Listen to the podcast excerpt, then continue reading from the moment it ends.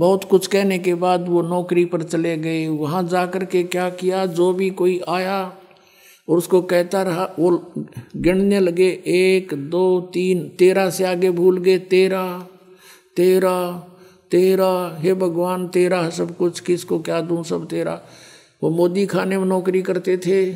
सबको जो भी मेहनताना लेने आए तो दाने कणक, कुणक दिया करते थे, वो सारा ही लुटा दिया, खाली कर दिया। और बैठ के जाकर शमशान घाट पर वैसा ही वेशभूषा करके जिस वेशभूषा में भगवान मिले थे, ज़िंदा वाले महात्मा के रूप में। अब जब नवाब के पास कंप्लेंट गई कि आपके नौकर ने आपका खजाना लुटा दिया, नवाब ने जाँच बैठा दी और साथ में जयराम जी से कह दिया उसके बहनोई से कि यदि कोई भी घाटा मिला तो तू तेरे से पूरा करवा लूँगा, क्योंकि तू इसका जमानती है। तेरी शनाख्त पर हमने रखा है, ऐसा ही किया गया। जब जाँच हुई तो नवाब का खजाना पूरा होकर सात सौ साठ रुपये नानक साहिब के अधिक सरकार की ओर निकले। बोलो, सतगुरुदेव।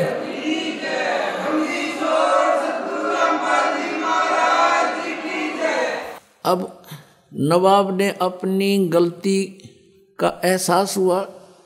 नानक साहिब जी को प्रार्थना करके वापस बुलवाया और कहा, आप अपनी नौकरी करो और ये सात सौ साठ रुपये आपके, हमारी तरफ़ हैं, आप ले लीजिए। तब नानक साहब जी ने कहा कि अब तो सच्ची सरकार की नौकरी करूँगा, इस नकली की नहीं हो सकती मुझसे। उसी दिन से घर त्याग कर बनारस की तरफ़ चल पड़े। कि सतनाम मिले बिना बात बने नहीं। और वाहे गुरु, और सतनाम, वाहे गुरु, सतनाम के सतनाम मिले। और इस तत्व ज्ञान का प्रचार करने वाला वाहे गुरु वाहे गुरु, यानी वो गुरु मिले। अपने आत्मा, आदरणीय गरीबदास साहिब जी ने, नानक साहिब जी के बारे में अपनी अमर वाणी में बताया है, क्योंकि आदरणीय गरीबदास साहिब जी की दिव्य दृष्टि परमात्मा ने खोल दी थी।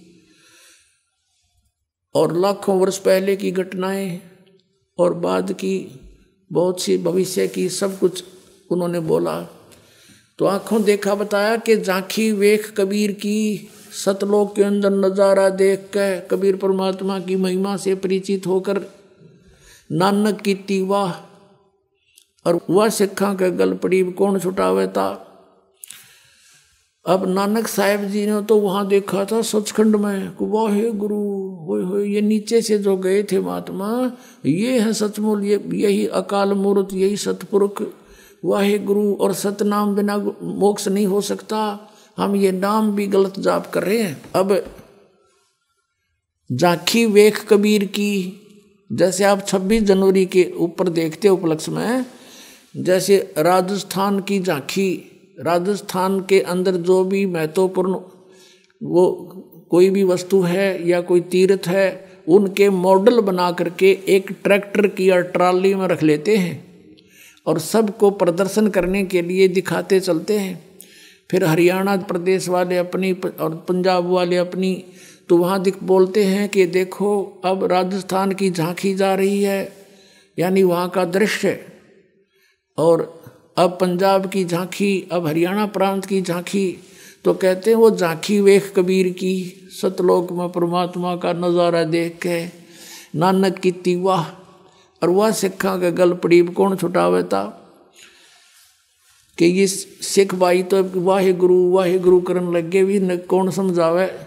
कि कौन मिला था उनको ये मानते भी कोई नहीं कि नानक साहब को कबीर साहब गुरु मिले होंगे? ये कहते उनका कोई गुरु नहीं था। नानक साहब ने सैकड़ों प्रमाण दिया कि मुझे गुरु जी मिले, दीक्षा दी नहीं राखों देखा उनको गुरु जी को और परमात्मा को साकार बताया है, नर आकार बताया है।